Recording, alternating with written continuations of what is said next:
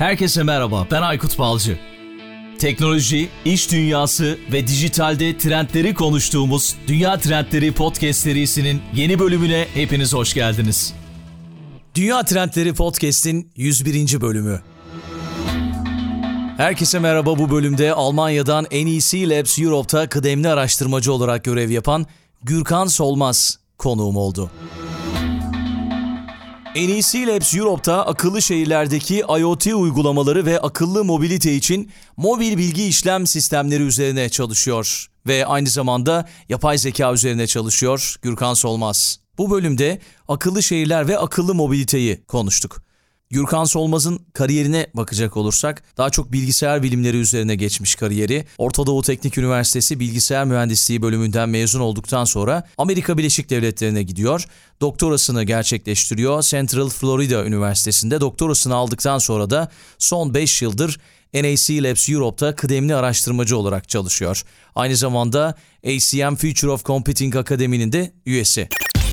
Bu bölümde akıllı şehirleri ve mobiliteyi konuştuk. Az önce de söylediğim gibi akıllı şehirlerin ana hedefi biliyorsunuz yaşam kalitesini daha iyi hale getirmek. Bunun için sadece teknoloji yeterli olmuyor. İnsan faktörü işin içinde, regülasyonlar işin içinde, diğer faktörler işin içinde. Biraz aslında bu bölümde bunların bütününü konuştuk, anlamaya çalıştık. Umarım sizin için yararlı olur. Ben yine çok şey öğrendim. Faydalanırsınız. Eğer beğenirseniz, bölümü paylaşırsanız da çok çok seviniriz. Bölüme başlamadan önce yine sevindiğimiz bir haberi sizlerle paylaşmak istiyorum. Siz de sevineceksiniz eminim. İstanbul Teknik Üniversitesi İşletme Mühendisliği Kulübü tarafından her yıl düzenlenen, yanılmıyorsam bu yıl 11.si gerçekleşecek olan sosyal medya ödüllerinde en iyi podcast dalında aday gösterildik. Gerçekten bizim için gurur verici bir durum. Diğer 4 adayla birlikte Türkiye'nin en iyi podcastleri arasında yer almak bizim için büyük bir motivasyon. Biliyorsunuz bir gelir modeli henüz oluşmamış olan podcastlerde bu tip durumlar motive ediyor bizi. Daha önce de Türkiye'nin en büyük podcast ödüllerinde Power App'in gerçekleştirdiği ödül töreninde yönetim ve girişimcilik alanında, iş dünyası ve girişimcilik alanında bu kategoride aday gösterilmiştik. O da gelecek hafta açıklanacak. Onu da merakla bekliyoruz tüm İstanbul Teknik Üniversitesi öğrencilerine bir kez daha teşekkür ediyorum. Sadece İstanbul Teknik Üniversitesi öğrencileri oy kullanabiliyor. Bu törende 18 Aralık'ta açıklanacak, sonuçlar açıklanacak. Onu da merakla bekliyoruz. Peki başlamadan önce Patreon destekçilerimize de teşekkür edelim. Onların destekleri gerçekten çok çok önemli ve bizi ayakta tutuyor. Benim çünkü podcast son zamanlar içerisinde çok büyük bir zamanımı almaya başladı. Asıl mesleğim haline gelmiş durumda ve zamanımın büyük bir çoğunluğunu buraya harcıyorum. Bir gelir modeli oluşmadığı için de özellikle giderlerimizi karşılamak adına böyle bir imece usulü bize destek olan podcast severler. Onlar sayesinde ayakta tutmaya çalışıyoruz. Onlara çok çok teşekkürler. Recep Topçu, Ayşe Nurkaya Yalçın, Onur Atakan, Serdar Sungur, Nilay Atalay, Kübra Karaman ve Necdet Dikmen'e çok teşekkür ediyorum. Eğer siz de destek olmak isterseniz podcast'in açıklama kısmında ilgili linki bulma şansını yakalayabilirsiniz. Peki çok konuştum. O zaman hemen ara veriyorum konuşmaya. Bölüme başlıyoruz. 101. bölümle karşınızdayız. Selamlar Gürkan hoş geldin. Hoş bulduk merhaba Aykut. Nasılsın? İyiyim. Sen nasılsın? Teşekkür ederim. Valla ben biraz hastayım ama yine de iyi olmaya çalışacağım bugün bu bölümde. Sana söz verdiğim gibi bu bölümü kaydedeceğiz. Çok da güzel bir bölüm olacak. Çünkü çok önemli çalışmalara imza atmışsın. Seni epey bir araştırdım. Akıllı şehirler, akıllı mobilite bizim geleceğimiz. Başlamadan önce bu konuya ilgin nereden geldi? Daha doğrusu bu konulara işte akıllı şehirler, nesnelerin interneti, yapay zeka. Sürekli bir ilgin var mıydı yoksa hani Almanya'ya gelince mi böyle bir ilgin oldu? Bunu merak ediyorum aslında. Aslında sürekli ilgim yok yoktu. Yani eskiden uzun süre gelen bir ilgi, ilgiden ziyade sonradan e, oluşan bilgi, çalışmayla beraber gelen bilgi. Özellikle doktora sırasında çalıştığım konu öncelikle o zamanlar çeşitli konular vardı hani ilgimizi çeken o konuların e, başına da mobilite geliyordu. İnsan mobilitesi, yani insanların mobilitesi ve bunun üzerine çalışmıştım. Daha sonra aynı çalıştığım yerde AI ve networkler bir aradaydı. Yani bu ikisinde çalışıyorduk. AI ile ilgili dersler almıştım. AI'yi uygulamaya başlamıştım kendi araştırmamda da. Zamanla bunun doğal e, uygulama alanının akıllı şehirler olduğunu fark ettim. Yani çünkü hani araştırma yapınca benzeri konular denk geliyor. Kimler neler yapıyor başka üniversitelerden, başka enstitülerden. Sonrasında ilgim oluşmaya başladı. Daha sonra da Almanya'ya geldikten sonra direkt akıllı şehir projelerinde çalışınca bu ilgim daha çok arttı. Akıllı şehirler konusunda toplumda böyle bir yanlış değerlendirme var. Öyle gözlemlemiştim. Yani işte akıllı şehir dediğimizde ne anlamamız gerekiyor? Belki bunu bize anlatarak başlayabiliriz. Veya şu anda gerçekten işte o gelecekte göreceğimiz akıllı şehirler var mı? Bunu da merak ediyorum açıkçası. Yani öncelikle şunu söylemem lazım. Akıllı şehirler gerçekten interdisipliner bir alan. Yani bir sürü değişik, yani bir sürü değil ama belli başlı disiplinler akıllı şehir çalışıyor. Özellikle şehir bölge planlama gibi e, alanlar. Yani onların tanımıyla benim tanımım çok farklı olabilir birbirinden. Yani ya da tam uymayabilir. Öncelikle onu söyleyeyim. E, kimse kusura bakmasın özellikle bu alanda çalışanlar. Yani ben kendi deneyimlerim ölçüsünde tasvir edebilirim. Benim için akıllı şehirler daha çok karar alınırken veya herhangi bir bir konuda veriye dayalı kararlar alınıyorsa veya veriye dayalı yapılan her işlem aslında akıllı şehre giriyor benim için.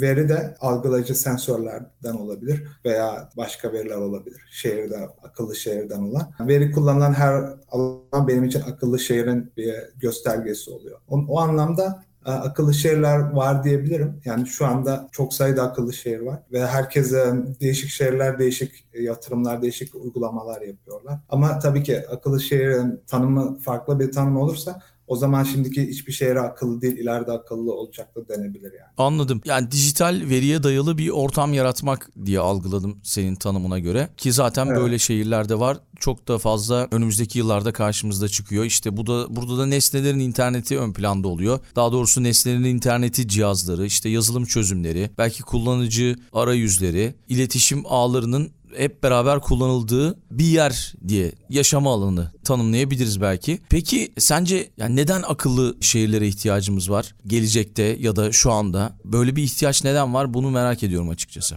Bu konuda birkaç neden var, ana neden var. Birincisi insanların e, çoğunluğu şehirlerde yaşıyor ve daha da şehirlere zamanla ve de çok sayıda insan şehirde yaşadığı için ve e, bunların da belli alanları var. Bu insanlara özellikle şehirlerin nasıl yönetildiği tabii ki önemli oluyor. Ve mesela e, bir örnek verebilirim. Şehir karar alıyor. Karar mekanizmasında gerçekten veriye dayalı mı karar alıyor yoksa tamamen e, daha önceden görülen, bilinen klasik yöntemlere veya, yani, klasik yöntemlere veya o şehir için karar vericiler tamamen kendi düşüncelerine göre mi karar veriyor? Bunu düşünürsek tabii ki veriye dayalı karar vermek e, en azından kağıt üstünde daha mantıklı görünüyor. Doğru. Birinci nedeni bu. Dediğim gibi çok insanın yaşaması akıllı şehirlerde gerçekten e, veriye dayalı karar vermenin daha olumlu sonuçlar verebilme durumu. Onun dışında da tabii ki başka nedenleri de var. Mesela dediğiniz gibi nesnelerin interneti ve diğer alanlarda ekstra insanlara güvenlik, sağlık veya diğer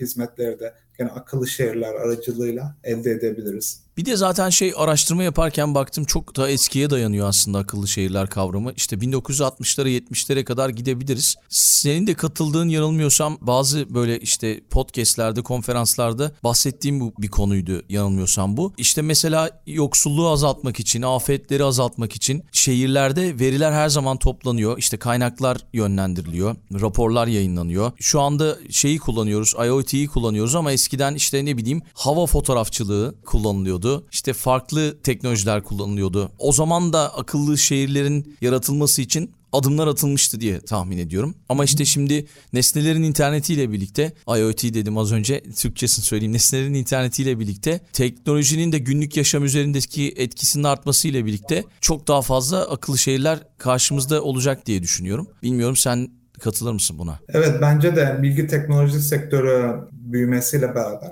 ve de teknolojilerin gelişmesiyle aslında doğal olarak teknolojilerin şehre uygulanması da bana biraz doğal geliyor. Bilgisayar alanından gelen birisi olarak. Bilgi teknolojileri firmalar da bu konuda çok ilgilen, ilgili. Yani geleceğin e, genelde şu anda hala geleceğin e, business model olarak düşünülen bir, bir konu akıllı şehirler. Ama aynı zamanda dediğim gibi her şehrin şu anda zaten hali hazırda uygulamaları var. Yani buna dünyanın değişik şehirleri de dahil, Türkiye'de belli şehirler de dahil. E şu anda zaten e, akıllı şehirle ilgili çalışmalar hemen her yerde var. Ama henüz belli şeyler tabii ki belli bir noktaya gelmemiş durumda. Hala çalışılan bir alan e, ileride daha daha da çok yatırımların olması bekleniyor. Daha da akıllı şehirlerin daha yaygın olması ve belki de standartlara olması. Yani her akıllı şehrin belli standartlara sağlaması bekleniyor. Genel bir soru olacak ama sürdürülebilir mi akıllı şehirler? Yani akıllı şehirler de diğer her şey gibi sürdürülebilir olabilir. ama Doğru. bizim sürdürülebilir olması için çalışmamız lazım bence. Yani sadece akıllı şehir yapmaksa amaç sürdürülebilirliğini eğer göz önüne almazsak yeterince o zaman ilerideki akıllı şehirler özellikle belki günümüzdeki de sürdürülebilir olmayacak. Belki şu anda sürdürülebilir değil diyebiliriz. Yani onun nedeni de söyleyeceğim neden öyle öyle düşündüğümü. Ama sürdürülebilir olması için çalışırsak daha sürdürülebilir akıllı şehirler yani e, mümkün olabilir diye düşünüyorum. Yani şu anda neden sürdürülebilir olduğunu düşünmüyorum. Yani e, çünkü e, enerji sorunu var bildiğiniz gibi. Enerji akıllı şehirler için de e, önemli bir problem. Henüz çözülmüş bir problem değil. Ve de onun dışında enerjiyle hemen hemen aynı karbondioksit problemi var. Karbondioksit üretimi akıllı şehirlerde. Bu konuda da mesela binaları düşünebiliriz şu andaki binalar ne kadar efektif olarak ısıtma sistemleri ne kadar efektif gerçekten enerji açısından. Onun dışında mobiliteyi de düşünebiliriz. Mesela herkesin araba sürdüğü, bir kişiye bir arabanın düştüğü bir şehir ne kadar sürdürülebilir? Bu nedenlerden dolayı şu andaki şehirlerin sürdürülebilir olduğunu düşünmüyorum. Ama sürdürülebilir olması için çalışmamız gerekiyor. Akıllı şehirlerin de belki en önemli parametrelerinden birisi sürdürülebilir olması olacak. Evet doğru söylüyorsun. Yani IoT'nin yardımıyla belki bu hani işte trafik sıkışıklığını azaltabiliriz. Dolayısıyla hava kalitesini iyileştirebiliriz. Benim yaptığım yine araştırmalarda işte enerji dağıtımı ile ilgili iyileştirmeler olabilir. Çöp toplama işlemlerini düzenleyebilirmiş ki zaten bunu bu veriyi Almanya'da biz çok çok iyi biliyoruz. Bu veri kullanılıyor Evet. E, çöplerimiz alındığı zaman sensörler aracılığıyla bilgiler toplanıyor yanılmıyorsam. Bu tip gelişmeler zaten var dediğin gibi ama çok daha fazla ileride olacak. Çok merak ettiğim bir şey var. Sen de bu konularda ilgilisin. Çok da fazla duyuyorum. Çok da bilgim olmayan bir konu olduğu için 5G konusu, işte 6G konusu. işte 5G gelince her şey farklı olacak veya 6G gelince birçok şey değişecek gibi söylemler duyuyorum. Ya bir de bunun sonu da yok. 7G, 8G yani böyle süre gelen bir durum söz konusu. 5G gelince neler değişecek? E, bunu bize anlatabilir misin? Genel olarak 5G'nin ıı, getirdiği belli başlı avantajlardan bahsedebilirim. Mesela ben şu anda bir projede çalışıyorum Avrupa Birliği projesinde. İsmi Locus. Lokalizasyon projesi.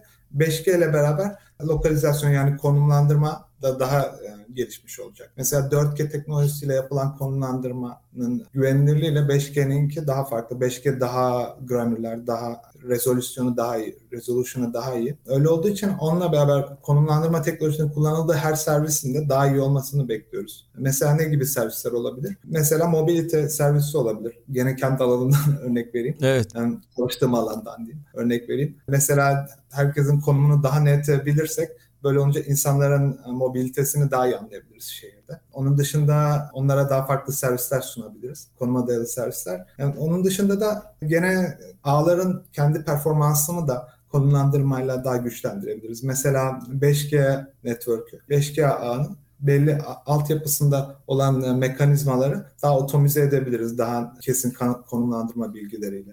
Biz onun için bu projede iki ayrı yönünü düşünüyoruz. Konumlandırmanın, 5G ve sonrasındaki konumlandırmanın. Birincisi insana dayalı people-centric servislerin gelişimi. İkincisi de network centric ağların gelişimi. Bu da arka taraftaki altyapının daha otomize, daha efektif olması. Bu efektif olmasında hem tabii ki network bağlantı hızları da var. Bağlantı throughput'u da var. Onun dışında bağlantı hızları da var throughput da var. Onun dışında da enerji de var. Mesela enerji nasıl daha az enerji kullanarak ağlar nasıl daha az enerji kullanır ya da sensörler nasıl daha az enerji kullanarak etkileşir birbiriyle. Bunların hepsi bu altyapıya dahil. Altyapı demişken akıllı şehir altyapı yatırımları ne durumda? Yani bunları takip ediyor musun? Gördüğüm kadarıyla genelde akıllı şehirler şu anda şehirler yapıyor yatırımı daha çok. Yani firmalardan, endüstriden ziyade Hı-hı. şehirler tarafından gidiyor daha çok yatırımlar. Öyle oldu olduğu için de tabii ki şehirlerin de bütçelere e, belli bir belli bir bütçeleri var. Onların ayırdığı bütçe dahilinde olduğu için çok büyük yatırımlardan bahsedemiyoruz şu anda çoğu şehirde. Daha çok endüstriyel veya akademik enstitülerin e, değişik deploymentları oluyor şehirlerde e, ya da değişik projeleri işte söylediğiniz gibi yazılım olabilir bu arayüz olabilir. Mesela şehir konseyine arayüzle şehirde şehrin enerji tüketimini arayüzde gerçek zamanlı gösterebiliriz mesela. Bunun gibi şeyler oluyor daha çok. Ama e, dediğim gibi ileride daha yoğun yatırımlar bekleniyor. Bu altyapı kısmında da geçerli. Bir tek sadece şeyden bahsetmem lazım. Yani akıllı şehir tanımına göre dediğim gibi benim için mobilite de akıllı şehrin bir parçası olduğu için mobiliteye yapılan her yatırım akıllı şehre yapılıyor diye de düşünebiliriz. Mesela bir şehirde yeni bir tramvay hattı yapılıyorsa veya yeni bir yol yapılıyorsa Bunlar da akıllı şehirle ilgili olabilir. Onun dışında da veya yeni binalar, yeni binaların enerji efficiency'si, enerji verimliliği gibi gibi konularda akıllı şehir. O anlamda düşünürsek yatırımlara daha çok diyebiliriz. Ama direkt akıllı şehir projesi olarak yapılan projeler genelde dediğim gibi şehirler tarafından fonlanıyor.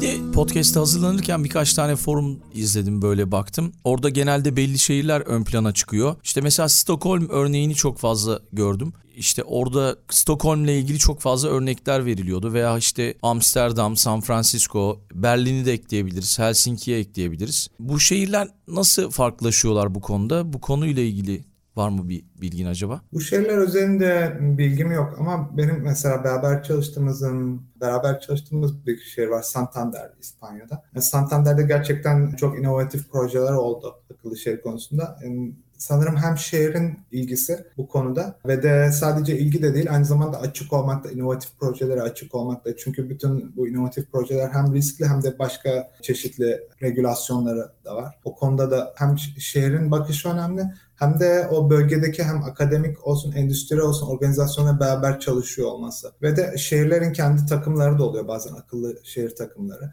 Bunların bir kısmı bilgi teknolojileri alanında uzman da olabiliyor veya en azından yazılım alanında gelişmiş olabiliyor. Bunların bir arada çalıştığı ortamlar yaratılınca bunlar mesela Avrupa Birliği projesi olabilir veya şehrin kendi lokal projesi olabilir.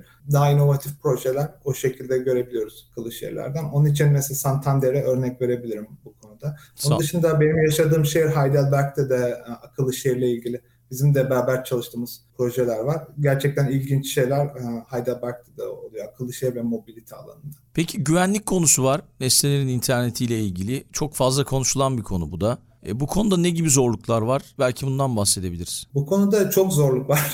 Evet doğru. öncelikle, öncelikle güvenliği tanımlamak istiyorum. Çünkü güvenlik bizim alanda aynı zamanda başka bir anlama da geliyor güvenlik deyince veri güvenliği ya da bilgi teknolojisi sisteminin güvenliği de anlaşılabiliyor. Güvenlik derken ben genel olarak insan güvenliğinden bahsedersek bu, bu iki konuda da sistem güvenliğinde de insan güvenliğinde de problem çok tabii ki. Ama insan güvenliğinden örnek vermek istiyorum. Mesela mesela insansız araç projelerini duyuyorsunuzdur. O da akıllı şehirlerle ilgili tabii ki. Çünkü akıllı şehirlerde mesela insanlara bir yerden başka yere transferini belki insansız araçlar yapacak. Ama güvenlik sorunları var tabii ki. Bunun nedeni de şehirler buna uygun değil yani. Şehirler buna uygun değil dediğiniz gibi onun dışında güvenlik çok sağlamanın da belki başka sonuçları olabilir. Mesela güvenlik sağlamak için her köşe başına kamera koymak da belki isteyeceğimiz bir çözüm ol- olmayabilir. Doğru. Onun dışında arka plandaki yapay zekanın da ne kadar güvenilir olduğu ve de sadece yapay zeka değil aynı zamanda algılayıcı teknolojiler, sensörlerin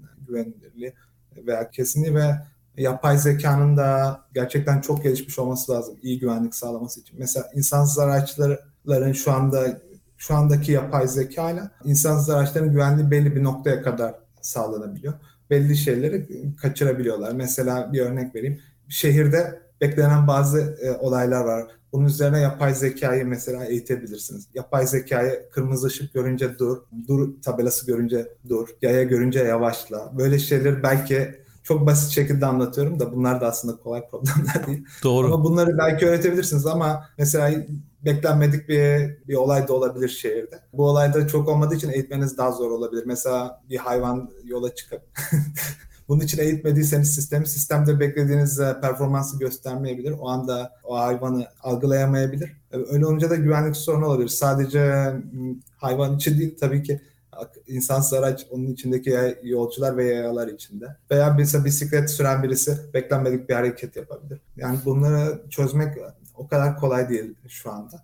Her ne kadar yapay zeka ve benzeri teknolojiler gelişmiş olsa da henüz tam güvenlik sağlayamıyorlar. Bir de onun, onun dışında dediğim gibi sensörler de var. Mesela akıllı araçlarda çeşitli çok çeşitli sensörler kullanılıyor. Bunlar nasıl bu, bu veriler nasıl bir araya getirip hangisi hangi noktada daha önemli? Bunların da karar verilmesi gerekiyor. Bu tür problemler genelde açık. Yani biz de araştırma yapmıştık. Daha önce ben otopilot diye bir projede çalışmıştım. Evet evet otopilottan bahsedebiliriz. Yani böyle bir projede çalıştığını biliyorum. Belki biraz bundan bahsedebilirsin. Çünkü ilginç gelmişti bu otopilot projesi. Otopilot projesi büyük çaplı pilot şehirler üzerineydi. Pilot şehirlerde mobilite uygulamaları. Mobilitede ağırlıklı olarak automated driving yani insansız araç ya da otomize araç diye belki çevrilir. Bunun üzerine çalışılıyordu. Bununla ilgili uygulamalar çalışılıyordu. Bu projede çalışanlardan biriydim e, NEC tarafından. Burada bizim çalıştığımız konulardan birisi e, az önce bahsettiğim e, yaya güvenliği. Mesela yapay zeka insansız araçta çeşitli veriler topluyor onun dışında bazı veriler de yayanın kendisinden de gelebilir. Mesela yaya akıllı telefon kullanıyorsa belki oradan da veri gelebilir. Bu iki veriyi düşünürsek hem akıllı telefonda hem de aracın kendisinde toplanan veriler. Bunların hepsinin aracın içindeki platformda toplandığını varsayalım. Bir işletim sistemi olsun araçta ki bizim çalıştığımız projede vardı. evet. İşletim sisteminde gerçekten toplanıyordu bu bilgiler. Onun üzerine araç nasıl karar verir, hangi durumda? Bunun üzerine biraz çalışma yapmıştık. Ve de hem yayanın bulunduğu konumu belirlemek araca göre ve yola göre diğer faktörlere göre hem de yayının bir sonraki beklenen davranışlarını da tahmin etmek. Çünkü insan davranışları dediğim gibi beklenmedik de olabilir. Her zaman beklenen şekilde davranmayabilir. Onun için onu da eğitmeye yönelik çalışmıştık. Bununla ilgili arka planda bir yapay zeka algoritması kullanıyorduk. Yani asıl amaç hem akıllı telefondan gelen verilerle aracın kendisinden gelen veriler. Tabii e, çeşitli sensörler var burada. Lidar var, kamera verisi var. bunlar hepsinin aracın işletim sisteminde toplandıktan sonra araç hangi durumda nasıl karar verebilir? Hı. Bazı durumlarda beklenmedik durum olabilir veya beklenen de diyebiliriz buna. Mesela yaya var yolun kenarında ama ağacın arkasında. Mesela böyle bir durumda belki aracın bazı sensörleri kamera mesela ağacın arkasında kaldığı için yayayı fark edemeyebilir. Bu durumlarda çeşitli sensörler algılarken diğerleri algılamıyor. O zaman da problem hangilerinin hangi durumda kullanılacağı oluyor. Her an farklı sensörler farklı veriler veriyor. Hangisinin hangi durumda kullanılacağı veya hangi sensör kümesinin hangi durumda kullanılacağı. Bu, bu tür konularda biraz çalışmıştık biz de o proje sırasında. Harika. Peki e, az önce şehirlerden bahsederken sormayı unuttum. Yeni akıllı şehir projelerinin çoğunun işte Orta Doğu ve Çin'de yoğunlaşmasını sen neye bağlıyorsun? Ya da Çin'den yani hiç düşünmüş müydün böyle bir şey? Aa, ee, evet. Yo, Orta Doğu'yu düşün, düşünmüştüm çünkü kendi katıldığım e, fuarlar olmuştu. Akıllı şehirle ilgili mesela belli bir proje sunumu yaparken. Orta Doğu'dan gerçekten çok ilgi vardı. Ee, bunun nedeni az önce söylediğim durum olabilir. İnovatif projelere belli ülkelerin e, gerçekten çok ilgisi oluyor. İnovatif proje deyince de sadece çok iyi inovasyon her zaman iyidir diye düşünmemek lazım. Çünkü bu projelerin gerçekten ne kadar geçerli olup olmadığı da denenmeden bilinmiyor. Onun için risk alma faktörü göz önünde. Belli ülkelerde belli riskler daha kolay alınabiliyor. Mesela o ülkenin yönetimi istiyorsa inovatif olmak gerçekten kolayca yapabilir belki. Başka Doğru. ülkelerde ise daha uzun prosesler olabilir. Daha uzun bütün sivil toplum örgütleri herkesle görüşme. Tabii bu sadece bir neden ama böyle nedenler bile olabilir yani. Gerçekten benim bilgi alanımın dışında olan nedenler söyleyeyim. Doğru. Mesela Almanya hani yani. Almanya zorluyordur kesin. Öyle tahmin ediyorum. Yani Almanya değil sadece regülasyonu e, çok olan, e, denetimi de çok olan ülkelerde tabii ki inovatif. Dediğim gibi bu inovasyon her zaman inovasyon her zaman iyi, iyi demek değil yani. Onun için Bunlar hep tartışılıp karar verilmesi gereken şeyler. Bir de bazı ülkelerde tabii ki başka nedenler de olabilir. Mesela turizm belki gene Orta Doğu belki belli ülkeler için bunu diyebiliriz. Turizm olabilir. Turistik servisler çünkü akıllı şehirlerin bir önemli bir servis alanı da turizm. Dediğim gibi sağlık alanı var mesela şu anda Covid zamanı. Sanırım gayet bellidir ne kadar önemli olduğu. E, bilgi evet. teknolojileri olsaydı belki çok daha e, rahat bir şekilde kontakları, insanların birbiriyle etkileşimini daha kolay ve de güvenli bir şekilde diyeyim, veri güvenliği de dahil, e, kişisel veri güvenliği de dahil Belki bunların hepsi daha iyi, iyi durumda olabilirdi. Yani onun dışında turizm alanı da çok önemli. Öyle olduğu için yani, e, turizmle ilgili şehirlerin de akıllı şehirlerle ilgilenmesi de çok doğal. Çünkü turistlere, şehirleri ziyaret eden turistlere gerçekten belli servisler verilince. Turizm, bunu mesela havaalanından başladığını düşünebilirsin. Havaalanına gelir gelmez orada zaten görüyorsunuzdur belli başlı teknolojileri. Havaalanından başlayıp oradan belli bir mesela otobüsle şehre gitmesi. O otobüste de sensörler var Sonra şehirde belki orada bir otele yerleştik. Ya bunların hepsi böyle birlikte birbiriyle şey. bağlantılı evet. Evet, bağlantılı evet. şeyler.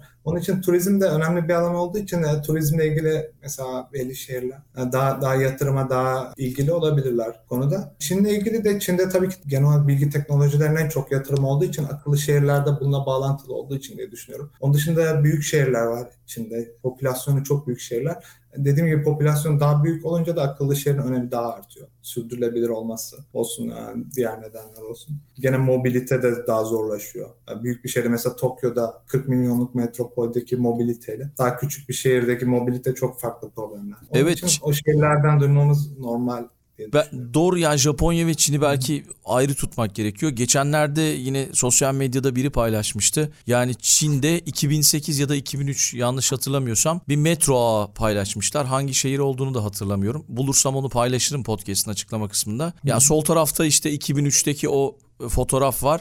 3-4 tane metro ağı var. Sağ tarafa geliyorsunuz haritaya. 2020 her taraf metroda olmuş yani hı her tarafı bütün her yere ulaştırmışlar. O kadar kısa bir sürede kaç sene oluyor işte 15 ya da 14 senede. Her şey çok hızlı ilerliyor orada. Orası bir bambaşka bir şey yani orası. Dolayısıyla ilgi göstermeleri çok normal diye Tahmin ediyorum. Yani sadece bu verdiğimiz örnekte bile yani daha fazla sayıda tren olunca mesela bunları daha efektif bir şekilde opera etmek için daha belki komplike çözümler gerekiyor. Sadece bir tane treniniz olduğu düşünün bir şehirde gidip gelen e, belki bunu çözmek için çok akıllı uygulamalara ihtiyacınız olmayabilir ama dediğiniz gibi çok e, karışık bir ağda. Gerçekten yani, insanlara... ilk haritada 3 tane şey yanılmıyorsam ya da 4 tane ya abartmıyorum 4 tane tren ağı var işte ama diğer haritada yani 15 sene sonra her taraf şey tren ağı belki 100 tane belki daha fazla inanılmaz gerçekten. Bizdeki o hız yani Türkiye'ye bakarsak Türkiye'deki o hız biraz daha yavaş ilerliyor ama işte bazı ülkelerde çok daha hızlı ilerliyor. O yüzden o örnekleri de merak ettiğim için sormak istedim. E, yavaş yavaş sona geldik böyle her şeyi de konuştuk diye tahmin ediyorum. Son söylemek istediğim bir şeyler var mı? Eklemek istediğim böyle ilginç örnekler de olabilir aslında. Yani ilk başta bahsettiğin alana e, tekrar ilgi çekmek istiyorum. Sürdürülebilirlik gerçekten e, önemli bir konu. Bizim de son zamanlarda daha da çok ilgimizi çekmeye başladı. Akıllı şehirlerle beraber aynı zamanda sürdürülebilir akıllı şehirler gerçekten e, ilgilendi. yeni, daha, yani son zamanlarda daha da çok ilgilenmeye başladığımız bir alan. Onun dışında digital twinleri biliyorsundur belki. Digital evet. twinler de akıllı şehirlerle gerçekten Kılıçerirler konuşulan yerde Digital TV'ni de duymaya başladım son zamanlarda. Belki daha önceden de konuşuluyordur ama ben son zamanlarda daha çok duymaya başladım. Yani Digital TV'nin mantığı da akıllı şehrin bir dijital versiyonunun olabilir mi? Ya da akıllı şehirdeki çeşitli elementlerinde dijital versiyonu olabilir. Mesela bir insansız aracın dijital versiyonu da olabilir. Onun için bize bu son zamanlarda bir pozisyon makalesi yazdık bu konuda mesela. E, Urban Digital Twins diye. Bu konu gerçekten bu iki konu bir araya gelince bence ilginç çalışmalar olabilir diye düşünüyorum yakın zamanda. Dijital twinler ve sürdürülebilirlik veya dijital twinlerin sürdürülebilirlik için kullanılması. Bu konularla ilgileniyoruz son dönemlerde. Ondan bahsetmek istiyorum. Onun dışında dediğiniz gibi umarım e, genel hatlarıyla açıklayabilmişizdir. Ben biraz spesifik örnekler örnekler verdim ama asıl amacım o örneklerden ziyade biraz daha söylediğimiz şeylere daha anlaşılabilir kılmak için basit örnek vererek geçmeye çalıştım. Yo bence gayet güzeldi. Herkes dinleyen herkes de yararlanacaktır diye düşünüyorum. Yine güzel bölümlerden birine imza attık. Kapatırken de her zaman konuklarımdan bir kitap önerisi alıyorum. Belki bir kitap önerisi bize yapabilirsin. Veda eder kapatırız sonra. Doğrusu kitap önerisinde de şehir planlamayla ilgili çeşitli kitaplar olduğunu ben de duydum. Ama ben kitap önerisinden çok e, bilgisayar bilimci olduğum için biz daha çok makale ağırlıklı çalışıyoruz, makale okuyoruz. Benim bir önerim olacak. Bizim bir akıllı şehirlerle ilgili akıllı şehirlere giriş niteliğinde bir web sayfamız olmuştu. Bir blog gibi düşünebilirsiniz. Bu e, ACM e, organizasyonu, bir bilgisayar e, bilimcilerin ACM Selects diye bir sitede. Sanırım Getting Started with Smart Cities de topik. Benimle beraber diğer araştırmacıların da beraber bir araya getirdiğimiz e, çalışma anlatmalar var. Ve bunlar kolay anlaşılabilir formatta ve kısa özetlerini de vermiştik orada. İlgilenenlere o sayfayı önerebilirim. Onu da paylaşırız podcast'in açıklama kısmında. Gürkan çok teşekkür ediyorum konuk olduğun için. Çok değerli bilgiler aktardın bize. Araştırmaların, çalışmaların hepsi çok değerli. Umarım gelecekte akıllı şehirleri biz de görme şansını yakalarız. Yani görüyoruz şu anda da hani kafamızda böyle hani bilim kurgu filmlerinde gördüğümüz akıllı şehirler var ya onları görmek istiyorum aslında. Ve görebilir miyiz bilmiyorum ama görürsek de fena olmaz diye düşünüyorum. Çok çok teşekkürler. Ben teşekkür ederim davetin için ve soruların için de teşekkür Dünya Trendleri Podcast serisinin bu bölümünün sonuna geldik. www.dünyatrendleri.com, Twitter'da @dünyatrendleri, Instagram'da dünya.trendleri adreslerinden Dünya Trendleri Podcast'i takip edebilirsiniz. Unutmayın önerileriniz ve merak ettikleriniz içinse info gmail.com adresinden mail atabilirsiniz. Bu bölümü dinlediğiniz için çok teşekkürler. Yeni bölümde tekrar buluşmak üzere.